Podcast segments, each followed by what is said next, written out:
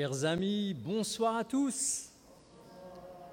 Merci de votre présence une fois de plus ce soir pour continuer notre aventure ensemble toute cette semaine pour déterminer quel est le meilleur chemin de nos vies. C'est pour moi un plaisir de vous retrouver après une journée qui a été studieuse, je peux vous assurer. Il a fallu revoir le sujet de ce soir pour que ce soir nous puissions déterminer ensemble est-ce que l'on peut avoir confiance en Dieu ? Est-ce que vous vous rappelez du sujet d'hier ? Quel était le titre du sujet d'hier ? Comment voir Dieu à travers mon chemin ? Nous avons vu hier qu'il y a deux chemins. La Bible nous dit qu'il y a un chemin étroit avec une porte étroite et un chemin large avec une porte, space... enfin, avec une porte étroite, pardon, une porte large qui permet de, de rentrer dedans. Peut-on qu'en faire confiance à Jésus-Christ ? Une femme de quarante-cinq ans, que nous appellerons Clara, après un échec affectif déstabilisant et le divorce avec son mari, cherchait à refaire sa vie. Elle voulait, comme nous tous, rompre avec la solitude, trouver un homme avec qui partager ses joies, ses espoirs, ses découvertes, ses aventures et aussi ses craintes. Alors, elle décida de s'inscrire sur un site de rencontre sur Internet. C'est à la mode maintenant d'aller sur Internet pour trouver quelqu'un. Et là, elle fit la connaissance d'un officier de marine qui terminait ses études de doctorat. Après l'échec qu'elle avait connu lors de son, sa première, son premier mariage, l'espoir revint lorsqu'elle fit connaissance avec cet homme. Cet homme prit soin d'elle. Il paya ses factures. Il suggéra qu'elle pouvait la mettre, elle, qu'il pouvait la mettre, elle et ses filles, également sur sa sécurité sociale. Et au bout d'un certain temps, elle s'est dit « mais j'ai trouvé l'homme idéal ». Et les choses allaient assez bien pendant un certain temps. Mais elle s'est rendue compte qu'il y avait certaines petites choses dans leur relation qui étaient étranges. Parfois, il rentrait un peu tard, et il ne disait pas où il allait. Il y avait certaines choses dont il ne parlait pas. Alors, elle est allée dans la voiture et elle a récupéré le permis de cet homme avec lequel elle avait eu une relation déjà pendant quelques temps.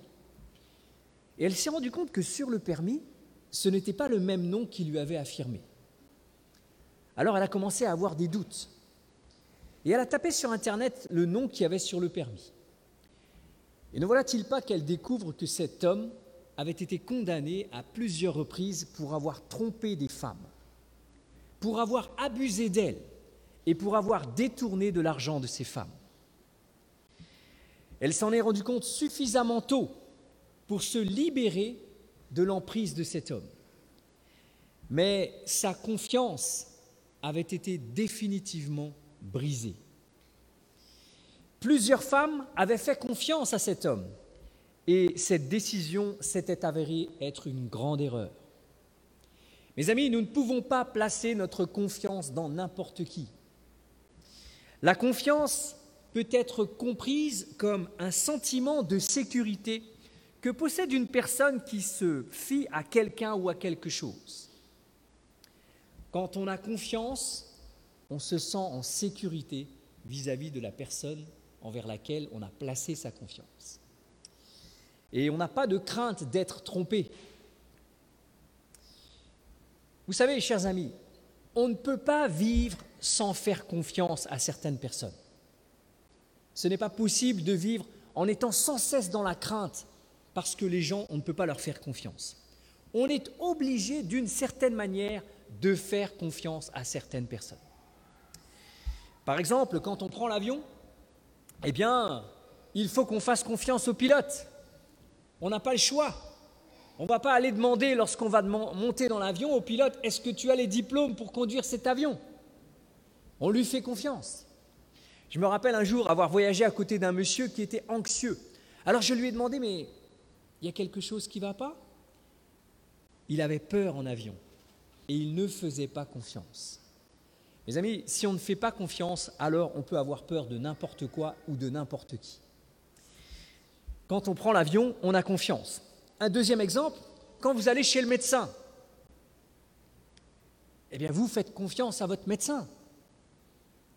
Vous ne pensez pas qu'il va vous donner des médicaments pour vous faire du mal, mais qu'il va vous soigner. Malheureusement, vous et moi, nous savons que parfois, certains médecins abusent de la confiance. Mais d'une manière générale, nous avons confiance dans notre médecin. Un autre exemple, lorsqu'on amène sa voiture chez le garagiste, on espère que le garagiste va bien changer les bonnes pièces et qu'on pourra sortir de là en étant confiant que notre voiture fonctionne bien. Et si on n'a pas confiance dans son garagiste, alors on change de garagiste. On ne peut pas faire autrement que de lui faire confiance. Vous savez, il y a une loi qui est parue en France qui dit que maintenant les garagistes sont obligés de donner les pièces qu'ils ont changées dans la voiture.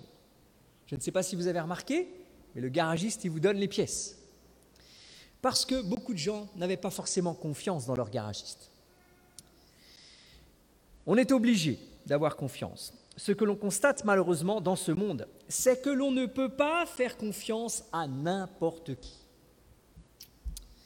Il y a des personnes qui sont faibles et sans défense, qui placent leur confiance dans certaines personnes qui, malheureusement, ne sont pas dignes de confiance et qui se font tromper par ces personnes. Vous avez certainement des exemples en tête, mais moi j'aimerais vous raconter trois exemples qui m'ont frappé. Le premier, c'est un film que peut-être vous avez vu, Robin des Bois. Ça vous dit quelque chose, ce film, Robin des Bois?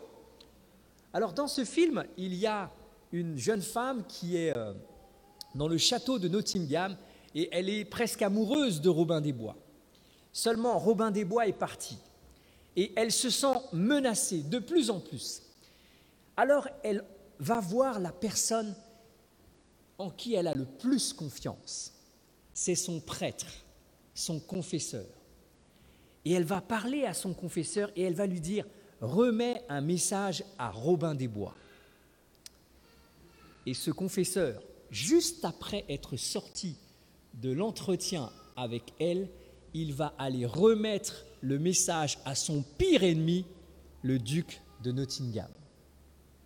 Quand j'ai vu cette, salle, cette, cette scène, ça m'a profondément marqué. Elle avait confiance dans ce prêtre, et ce prêtre qui priait pour elle a été donné son message à son pire ennemi. Mes amis, ce n'est pas quelque chose de nouveau. La Bible dit que celui qui mange avec nous, il peut être celui qui nous trahit demain. Nous lisons cela dans le livre des Psaumes, au chapitre quarante et un et au verset neuf. Celui-là même avec qui j'étais en paix, qui avait ma confiance et qui mangeait mon pain, lève le talon contre moi. Voilà ce que dit la Bible, chers amis, des siècles et des siècles avant l'histoire de Robin des Bois. Cette situation profondément troublante et déstabilisante, le fait d'être attaqué, d'être critiqué, d'être méprisé par les personnes qui sont vos amis, qui vous disent bonjour, qui s'assied avec vous et qui mange même avec vous. Mais c'est terrible. En qui peut-on encore avoir confiance? Voilà la question qui se pose à nous aujourd'hui. Même dans les églises, on pourrait croire qu'on peut avoir confiance dans une église. Malheureusement, la réalité montre que ce n'est pas toujours le cas. L'exemple de Robin des Bois est un exemple pour illustrer cela. Et dans la Bible, il y a de nombreuses histoires qui nous montrent qu'il est difficile d'avoir confiance. Dès le début, Caïn a tué son frère Abel. Son propre frère, il l'a tué. Jacob a trompé également son frère Ésaü, alors que son frère avait confiance en lui, qu'il est parti à la chasse. Il est allé prendre la bénédiction qui lui était réservée. Nous avons aussi Judas, qui mangeait tout le temps avec Jésus, tous les jours, et qui un jour a trahi Jésus. Rappelez-vous du texte, « Celui qui mange avec moi est celui qui lève le talon contre moi. » peut-on encore avoir confiance en quelqu'un ? Certains placent alors leur confiance dans leur argent, espérant qu'il les préservera du malheur, parce qu'ils ne peuvent pas avoir confiance aux gens. Mais là encore, est-ce qu'on peut mettre sa confiance dans son argent ? Cela peut s'avérer également dangereux. L'expérience d'un certain nombre de gens qui sont dans le marketing de réseau. Vous avez déjà entendu ce terme ? Marketing de réseau ? C'est-à-dire des gens qui vous proposent de rentrer dans un réseau pour gagner de l'argent. Ceci a été inventé par un Italien qui s'appelait Charles Ponzi. Cet homme, un Américain, enfin Italien, qui avait immigré aux États-Unis, promettait un gain à ceux qui investissaient avec lui de cinquante pour cent en neuf mois. Imaginez un placement financier qui vous rapporte cinquante pour cent de la somme que vous avez mise en neuf mois. Il a fait rêver plein de gens. Et beaucoup d'investisseurs sont arrivés et lui ont donné son argent. Et comment il faisait pour payer les bénéfices des gens ? C'était grâce aux nouveaux investisseurs qui rentraient. C'est ce qu'on a appelé le système pyramidal. Le système pyramidal. Et lorsqu'on s'est, lorsqu'il y a eu une certaine crise, il ne pouvait plus rembourser les gens qui avaient placé leur argent. Alors, l'escroquerie a été découverte et on a comptabilisé quarante mille personnes qui avaient été trompées par Charles Ponzi. quarante mille personnes. Sur une somme de plus de quinze millions de dollars. Alors, à l'époque, c'était une sacrée somme. Ça correspond à peu près à un milliard cinq cents millions francs pacifiques. Je ne sais pas si vous imaginez. Un tiers de cet argent n'a jamais été retrouvé. La Bible pourtant a averti l'homme de ne pas se confier dans l'argent. On ne peut pas placer notre confiance dans l'argent. La Bible dit dans le livre des Proverbes, au chapitre onze et au verset vingt-huit, « Celui qui se confie dans ses richesses tombera. » J'espère que vous ne faites pas partie de ceux et de celles qui ont placé leur argent et qui aujourd'hui, à cause de cette crise du covid dix-neuf, ont perdu beaucoup d'argent.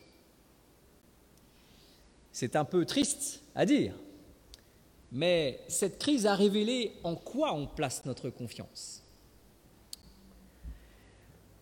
Alors si on ne peut pas placer sa confiance dans ses amis, si on ne peut pas la placer dans son argent, est-ce qu'on peut la placer en autre chose ? En qui peut-on ou en quoi peut-on encore la placer ? La Bible nous donne une autre alternative. Nous la trouvons dans le livre de Proverbes, au chapitre trois, les versets cinq à sept.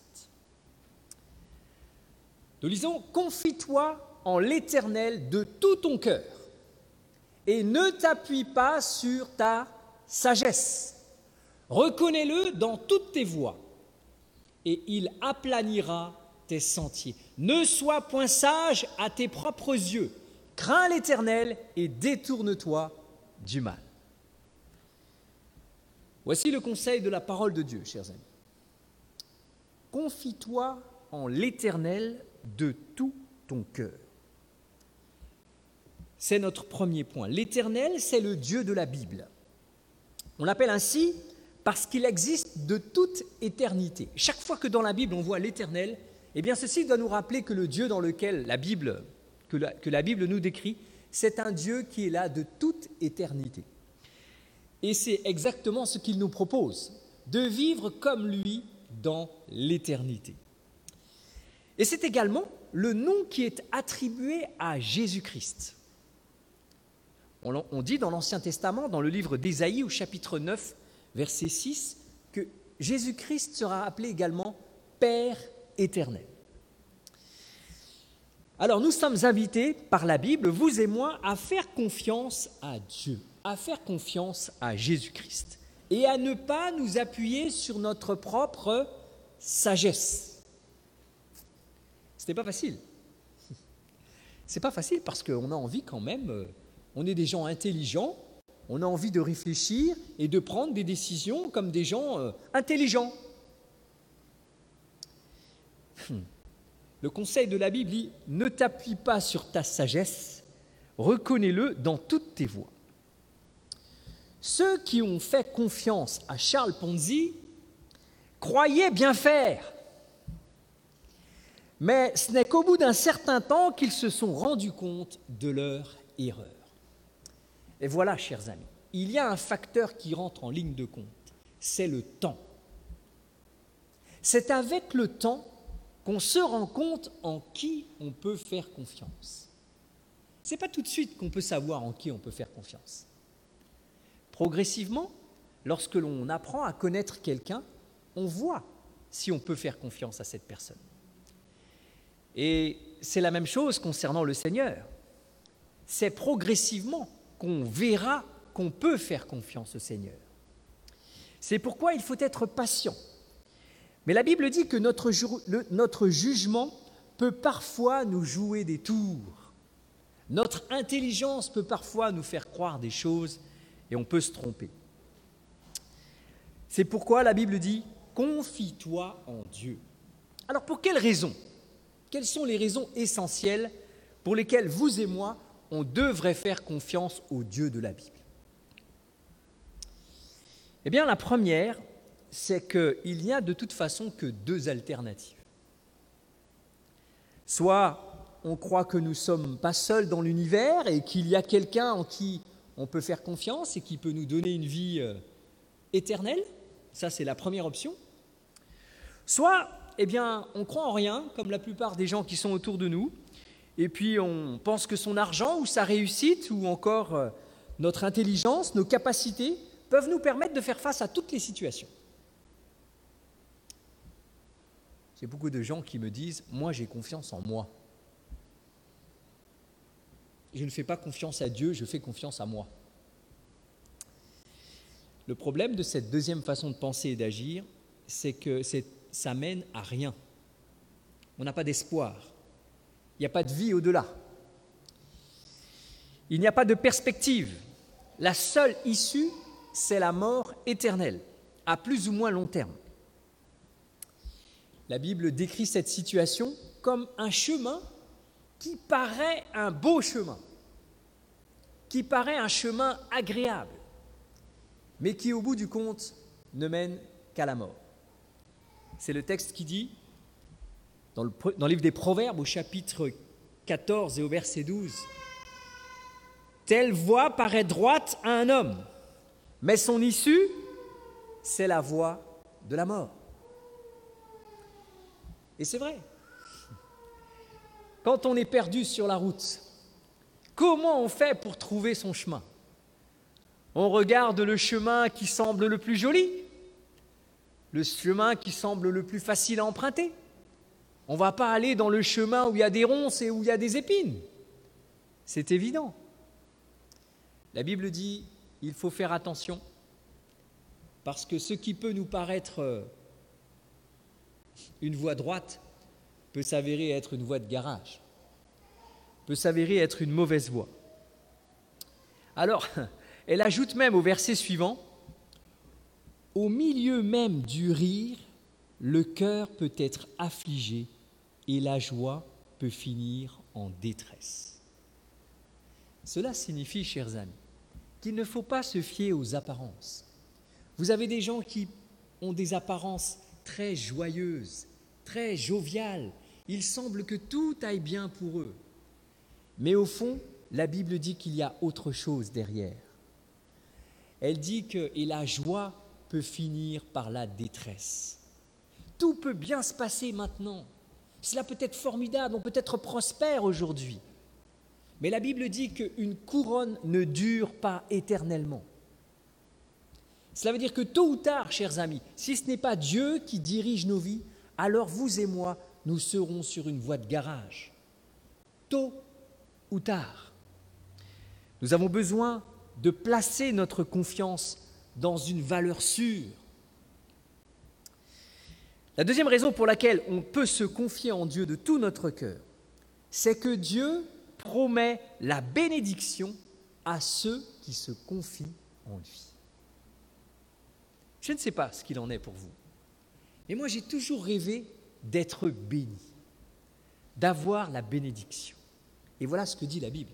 « Béni soit l'homme qui se confie dans l'Éternel et dont l'Éternel est l'espérance. » Ceci se trouve au chapitre dix-sept du livre de Jérémie. Mes amis, lorsque vous et moi, nous plaçons notre confiance en Dieu, la Bible dit que Dieu va nous bénir.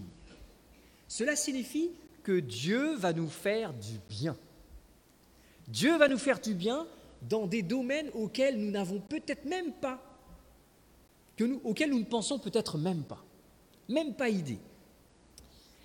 Et comme je vous ai dit tout à l'heure, ce n'est qu'avec le temps que l'on se rend compte de la bénédiction que le Seigneur nous a apportée. Personnellement, je, ne, je n'ai pas grandi dans un foyer chrétien.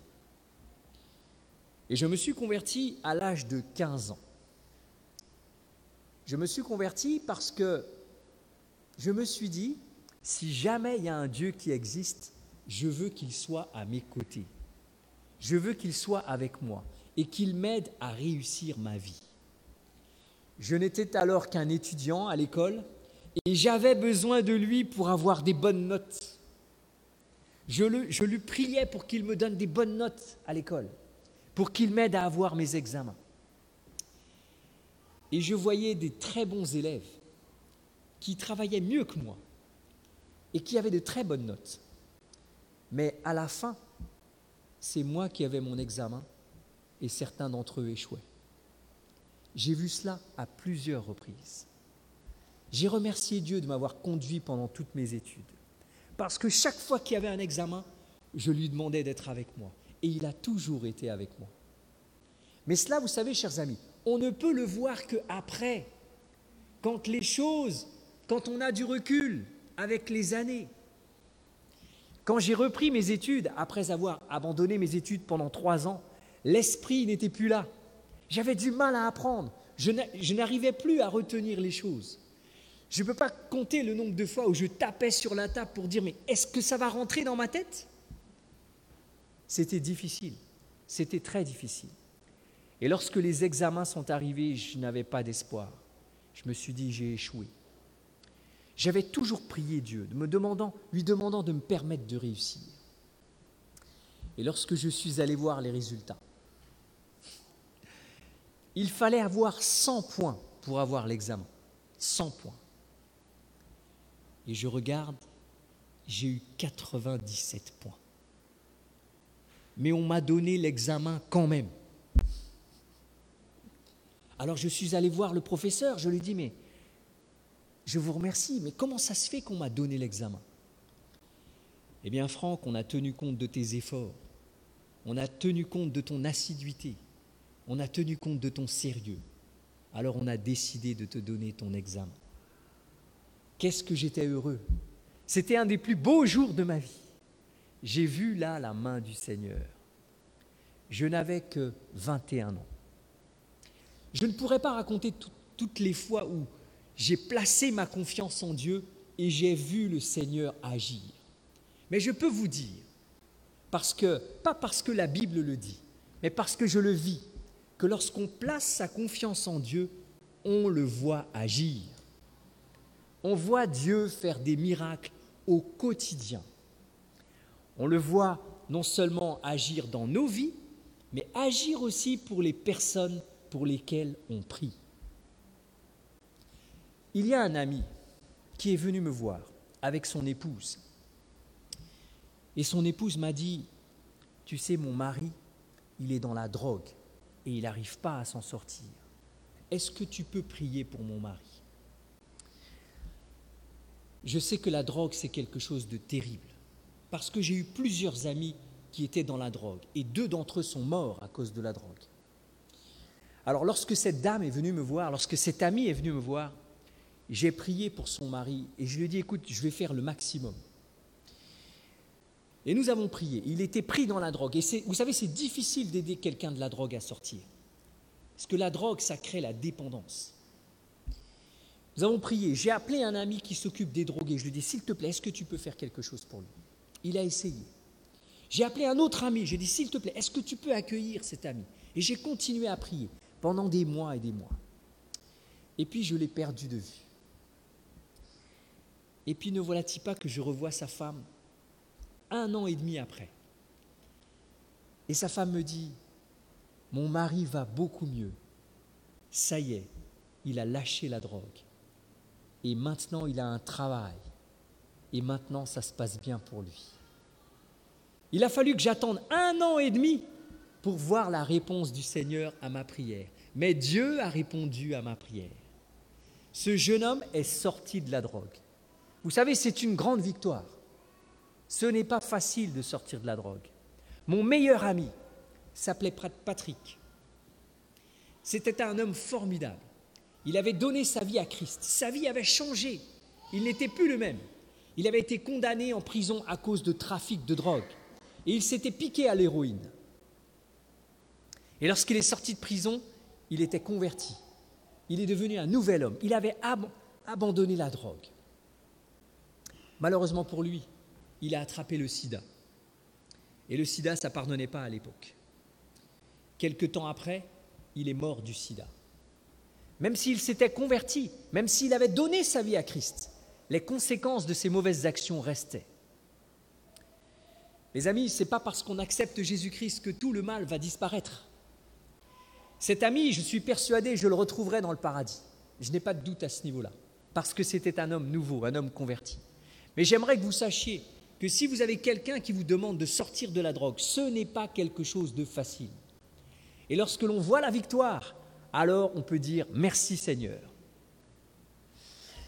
Je suis content parce que quand on fait confiance à Dieu, Dieu exauce les prières. Ça peut prendre du temps, mais Dieu les exauce. Chers amis, il faut apprendre à faire confiance à Dieu. C'est comme tout, il faut apprendre. La situation d'une personne ne se juge pas selon le seul domaine, selon un seul domaine, mais sur la totalité. On peut être très bien matériellement parlant, mais affectivement avoir une vie complètement ratée. On peut être très bien mentalement, mais être affecté physiquement et ne pas pouvoir faire les choses que l'on aime.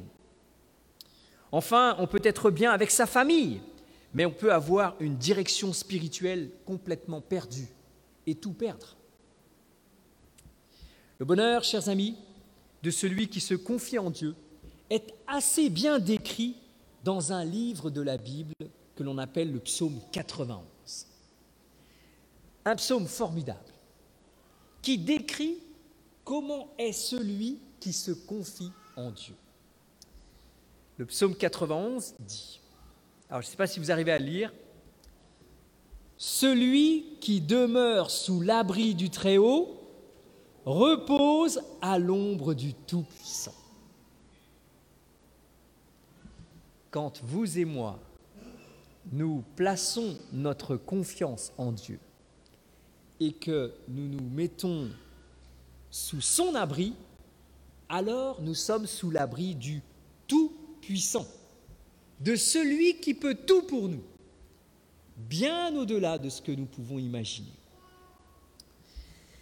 Le verset deux dit, « Je dis à l'Éternel mon refuge et ma forteresse, mon Dieu en qui je me confie, car c'est lui qui te délivre du filet de l'oiseleur, de la peste et de ses ravages. » Chers amis, j'ai choisi ce texte parce que nous sommes encore en pleine crise épidémique et qu'il est nécessaire dans ces temps de crise d'avoir un soutien et un réconfort, de sentir que Dieu est à notre côté. J'espère que vous n'avez pas eu dans votre entourage quelqu'un qui est déjà décédé du covid dix-neuf. J'espère et je le souhaite. Mais j'ai un ami ici à Tahiti qui a travaillé un petit peu aux États-Unis. Et puis il me racontait, il me parlait de ses collègues de travail. Il me disait « Ah, tu sais, j'avais un collègue qui faisait ça, j'avais une collègue qui était comme ça et j'avais un autre collègue comme ça. » Et lorsqu'il a appelé aux États-Unis, certains de ses collègues étaient décédés. Des gens jeunes, des gens comme vous et moi. Mes amis, il ne faut pas jouer avec cette épidémie. Il ne faut pas jouer avec cette épidémie. Que dit la Bible ? C'est lui qui te délivre du filet de l'oiseleur, de la peste et de ses ravages. Tu ne craindras ni les terreurs de la nuit, la flèche qui vole de jour, ni la peste qui marche dans les ténèbres, ni la contagion qui frappe en plein midi. Dans cette époque où nous avons besoin de confiance, voilà le texte que nous avons besoin d'entendre. C'est dans le Seigneur que nous devons placer notre confiance face à cette épidémie. C'est lui seul qui peut nous en délivrer. Vous savez comme moi que le vaccin est insuffisant. Il protège, mais on peut quand même être contaminé et mourir. Nous avons besoin d'une assurance plus forte. Le verset cinq dit « Tu ne craindras », on retourne au verset cinq, « pas les terreurs de la nuit. » Je me rappelle d'un ami qui, lorsqu'il allait dormir le soir, fermait sa porte à triple tour. Il avait installé une serrure avec des points partout qui allaient dans le mur en haut et en bas. Une serrure multipoint. Et lorsqu'il avait fermé sa porte, il mettait encore une chaise derrière. Alors je lui ai dit, mais pourquoi tu fais tout ça ? En fait, c'était un ami qui faisait des combats de coqs. Et il avait ramené un coq du Brésil, un coq très fort. Il avait payé très cher pour ramener son coq du Brésil. Et il me disait, si jamais quelqu'un vient prendre mon coq brésilien, alors j'aurai le temps de réagir. Sa motivation, c'était de protéger son coq. Il avait peur, alors il mettait toutes sortes de protections pour dormir tranquille. Mes amis, lorsqu'on prie Dieu, on dort tranquille. On ne craint rien. Voilà ce que dit le texte. Tu ne craindras ni les terreurs de la nuit, ni la flèche qui vole de jour. C'est ça quand on a confiance en Dieu. Lorsque j'avais dix ans, un jour, j'ai dormi à côté d'une tante à moi. Tiens, la tante dont je vous ai parlé hier, de soixante-dix ans. Nous étions en vacances ensemble et elle dormait la fenêtre ouverte parce qu'il faisait chaud. Mais parce que je suis issu d'un endroit où on vole la nuit, alors je n'étais pas tranquille. Et j'avais peur. On dormait dans la même pièce et elle sentait que j'avais peur. Alors elle m'a dit, « Franck, qu'est-ce qui t'arrive ?» Je lui ai dit, « Je ne suis pas tranquille parce que la fenêtre est ouverte. » J'aimerais vous dire au passage qu'on a dérobé chez moi la nuit alors que je dormais, là où j'habite. Quelqu'un est rentré dans ma maison et a volé mon ordinateur. J'avais dix ans lorsque ça s'est passé. Alors elle m'a dit, « Mais Franck, est-ce que tu as fait ta prière ?» Je lui ai répondu, « Oui, j'ai fait ma prière. » Alors pourquoi as-tu peur ? Elle m'a dit. Après, j'ai réfléchi, j'ai dit, mais oui, c'est vrai, si j'ai prié, je n'ai pas à avoir peur. Alors elle m'a dit, refais ta prière maintenant. Et j'ai refait ma prière ce jour-là. Et pour la première fois, j'ai décidé que lorsque je faisais ma prière, j'allais dormir tranquille et en paix. Quand on prie, chers amis, quand on met sa confiance en Dieu, quel que soit ce qui arrive, on n'a pas à avoir peur. On dort tranquille, on est bien. Et la Bible dit, dans le psaume quatre-vingt-onze au verset sept, que mille tombent à ton côté et dix mille à ta droite, tu ne seras pas atteint. Waouh ! c'est un peu difficile hein, de s'imaginer que plein de gens tomberont et qu'il ne nous arrivera rien.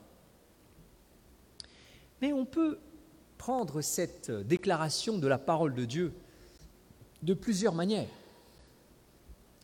Lorsque j'étais à l'école, que j'avais à peu près treize ans, c'est là où j'ai commencé à vouloir suivre le Seigneur. Et lorsque j'ai voulu suivre le Seigneur, il fallait que je change d'école.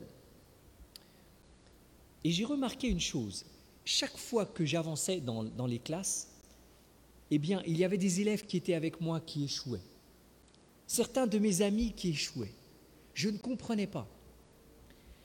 Et il a fallu que je finisse mes études pour me rendre compte que le Seigneur m'a guidé dans toutes mes études pour que je réussisse. Et beaucoup de ceux qui étaient avec moi n'ont pas réussi. Que mille tombent à ton côté, dix mille tombent à ta droite, tu ne seras pas atteint. Mes amis, selon l'auteur de ce texte, la confiance en Dieu change la vie. Quand on a confiance en Dieu, la plupart de nos craintes disparaissent. On n'a plus peur des dangers de la nuit, on ne craint pas d'attaques soudaines, on n'a pas peur de la maladie et en particulier des épidémies qui frappent à l'aveugle comme le covid dix-neuf aujourd'hui. J'ai envie de dire, vous savez, même si le covid dix-neuf nous frappe, il n'y a pas de crainte à avoir. Même si je meurs du covid dix-neuf, il n'y a pas de crainte à avoir. Parce que celui qui est dans le Seigneur est sauvé pour l'éternité. Pourquoi devrais-je avoir peur ? Cela ne signifie pas qu'il ne faut pas se protéger des gestes et accomplir les gestes barrières. Mais celui qui a peur, c'est celui qui ne se sent pas en sécurité. C'est celui qui n'a pas Dieu dans sa vie. C'est celui qui ne sait pas où il va. C'est pourquoi il faut placer sa confiance en Dieu et tout va s'apaiser. Nous n'aurons plus peur de rien. On sait qu'il existe des précautions à prendre. Alors il y a certaines personnes qui, plutôt que de placer leur confiance en Dieu, préfèrent placer leur confiance en elles-mêmes. Il est vrai qu'il faut avoir un minimum de confiance en soi pour réussir, parce que le doute sur nos capacités peut produire l'échec. C'est vrai. Cependant, un excès de confiance en soi, selon la parole de Dieu, conduit également inévitablement à la chute. C'est la douloureuse expérience qu'a fait le roi de Babylone qui s'appelait Nebuchadnezzar. J'aimerais vous raconter cette histoire parce qu'elle est assez incroyable. Selon la Bible, cet homme a été le plus grand roi que la terre ait porté. Vous vous rendez compte ? Selon la Bible, Nebuchadnezzar était le plus grand roi que la terre ait porté. Alors, il a fait construire une des villes les plus prestigieuses de l'Antiquité, Babylone, qui était tellement belle qu'elle est devenue une des sept merveilles de l'Antiquité, à cause des jardins suspendus de Babylone. Je ne sais pas si vous avez entendu parler des jardins suspendus de Babylone. Eh bien, un Grec qui avait fait le tour, de, le tour des plus belles choses à son époque a décrit cet endroit comme une des sept merveilles du monde. Et la personne qui a construit les jardins suspendus de Babylone, c'était Nebuchadnezzar. La ville était tellement belle que les gens venaient de partout pour admirer ce qui est resté comme une des sept merveilles du monde antique. Une combinaison unique de plantations à différentes hauteurs, un système d'irrigation ingénieux et de canaux et de fontaines. Tiny Hall, la photo. Alors, j'ai, j'ai réussi à avoir une petite photo pour vous donner une idée de ce que ça peut être. Voilà un petit peu comment on imagine les jardins suspendus de Babylone. Si un jour vous avez la possibilité d'aller à Berlin, il y a un musée dans, les, dans lequel on a reconstitué une des portes de la cité de Babylone, la porte d'Ishtar, ça s'appelle comme ça.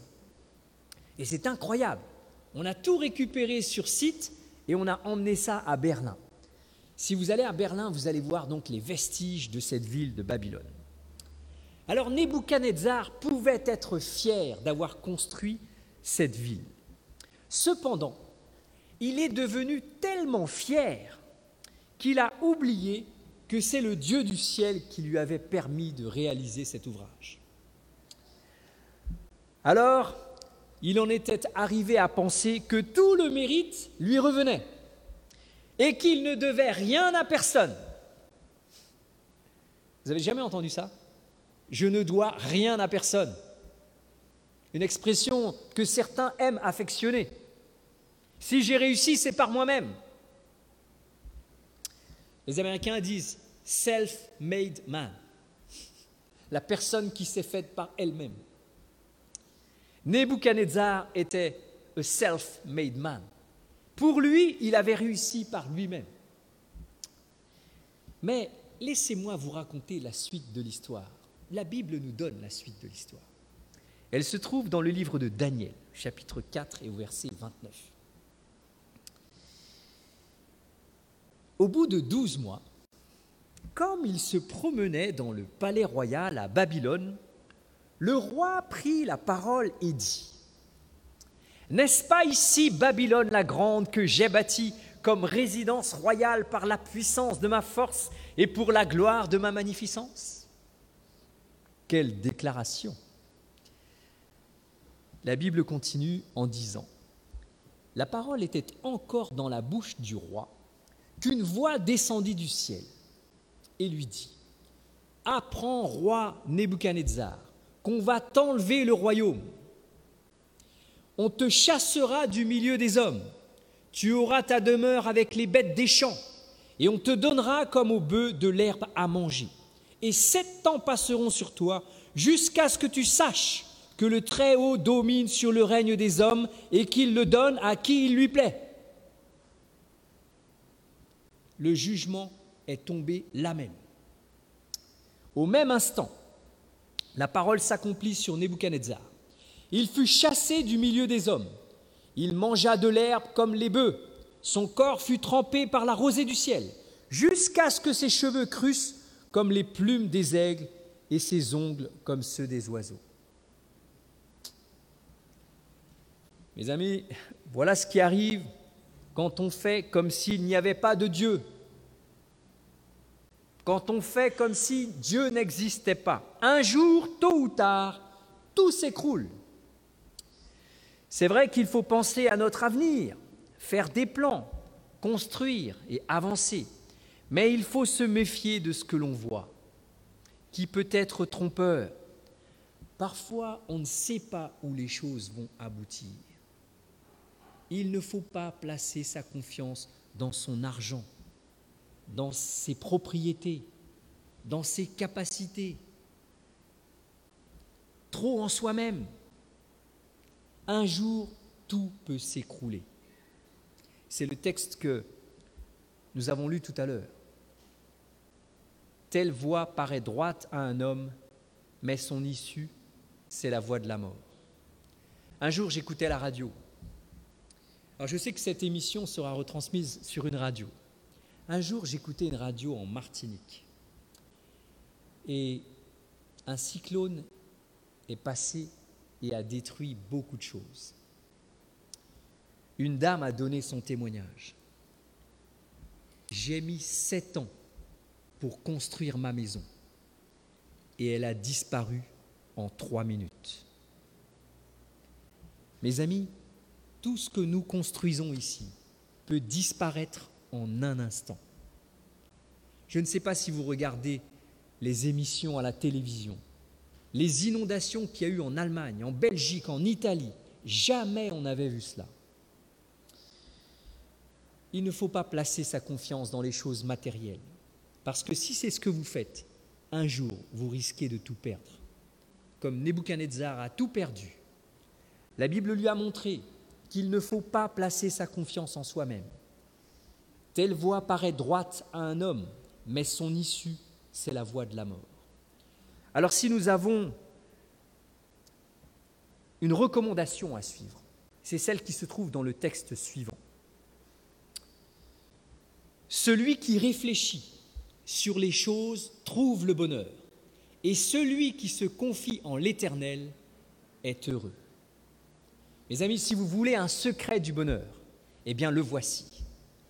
Apprenons à nous confier en Dieu, à placer en lui notre confiance, à ne pas s'imaginer que rien ne peut nous arriver, peut s'écrouler en un instant. C'est pourquoi le psaume trente-sept, verset cinq dit « Recommande ton sort à l'Éternel, mets en lui ta confiance et il agira. » Eh bien, chers amis, voici les raisons pour lesquelles Dieu mérite notre confiance. Vous et moi pouvons placer notre confiance en lui, parce qu'il peut nous préserver du malheur. Si l'on place notre confiance en lui, c'est lui qui agira à notre place. C'est pas formidable, ça ? J'aimerais, pour terminer, vous raconter une petite anecdote. Lorsque j'étais à l'université, il y avait un professeur qui me voulait du mal. Pourquoi ? Parce que je, le samedi, je voulais aller à l'église et je ne pouvais pas aller à l'école. Je voulais aller à l'église le samedi pour adorer Dieu, pour prier Dieu. Et malheureusement, j'avais un cours avec lui le samedi. Alors je manquais ce cours. Et cet homme voulait me faire du mal. Il me dit, si tu ne viens pas à l'interro, je te donnerai zéro. Il savait très bien que j'allais à l'église. Mais je lui ai dit, monsieur, je ne fais rien de mal. Je vais prier le samedi. Il se trouve que cet homme avait été quelqu'un de chrétien avant, mais qu'il avait abandonné Dieu. Je l'ai su qu'après. Et lorsqu'il me voyait le vendredi soir prendre mes affaires et partir, il savait que j'allais adorer Dieu ce jour-là. Et chaque fois, cela lui rappelait ce que lui, il faisait avant. Et un jour, un examen est tombé un vendredi soir. Je ne pouvais pas aller à cet examen parce que le soleil se couchait à dix-huit heures trente et que mon examen allait déborder sur le jour du sabbat. Alors il a fait écrire en gros un message à l'endroit où tous les élèves allaient regarder leurs notes. Mon examen, c'était le vendredi. Et à partir du lundi, il a fait afficher en gros « Vendredi, le soleil se couche à dix-huit heures trente ». Tous les élèves de la promotion dans laquelle j'étais ont vu ce message. Certains sont venus me voir, m'ont dit « Mais qu'est-ce que c'est ça, Franck ? C'est pour toi, ça ?» J'ai dit « Oui, c'est pour moi. » J'ai prié Dieu. J'ai prié le Seigneur de me délivrer parce que j'avais un examen important à faire. Et alors je suis allé voir une fille. Je lui ai dit, s'il te plaît, est-ce que tu peux me laisser aller à ta place et tu vas à ma place. En fait, l'examen, il commençait à dix-huit heures. Mais je savais que si j'allais à l'examen, il allait faire déborder l'examen sur le jour du sabbat. Alors j'ai demandé à cette jeune fille d'aller à ma place. Elle m'a dit, ouais, c'est dur, hein. Tu veux que j'aille à ta place ?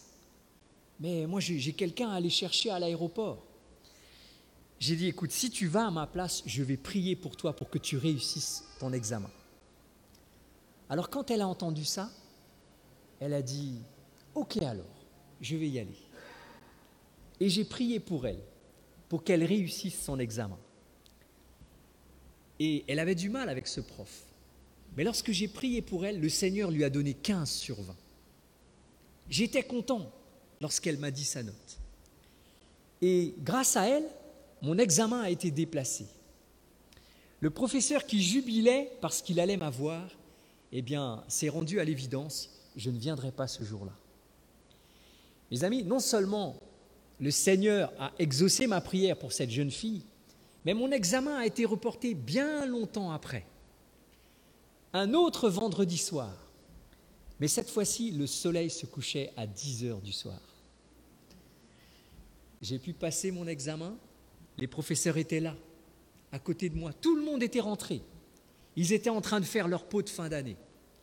Ils étaient en train de boire une bière. Et moi, j'étais en train de passer mon examen. Le Seigneur m'a guidé. J'ai retenu les choses que j'avais apprises. Et j'ai eu une note correcte. Et j'ai eu mon examen. Mes amis, lorsqu'on place sa confiance dans le Seigneur, le Seigneur agit à notre place. C'est lui qui nous délivre. Quels sont ceux qui, ce soir, voudraient dire « Seigneur, je veux placer ma confiance en toi. Je veux te voir agir dans ma vie. » Est-ce que je peux voir vos mains ce soir ? Merci à tous. Que Dieu vous bénisse abondamment. Plaçons notre confiance en Dieu. Je vous invite à vous lever et nous allons prier.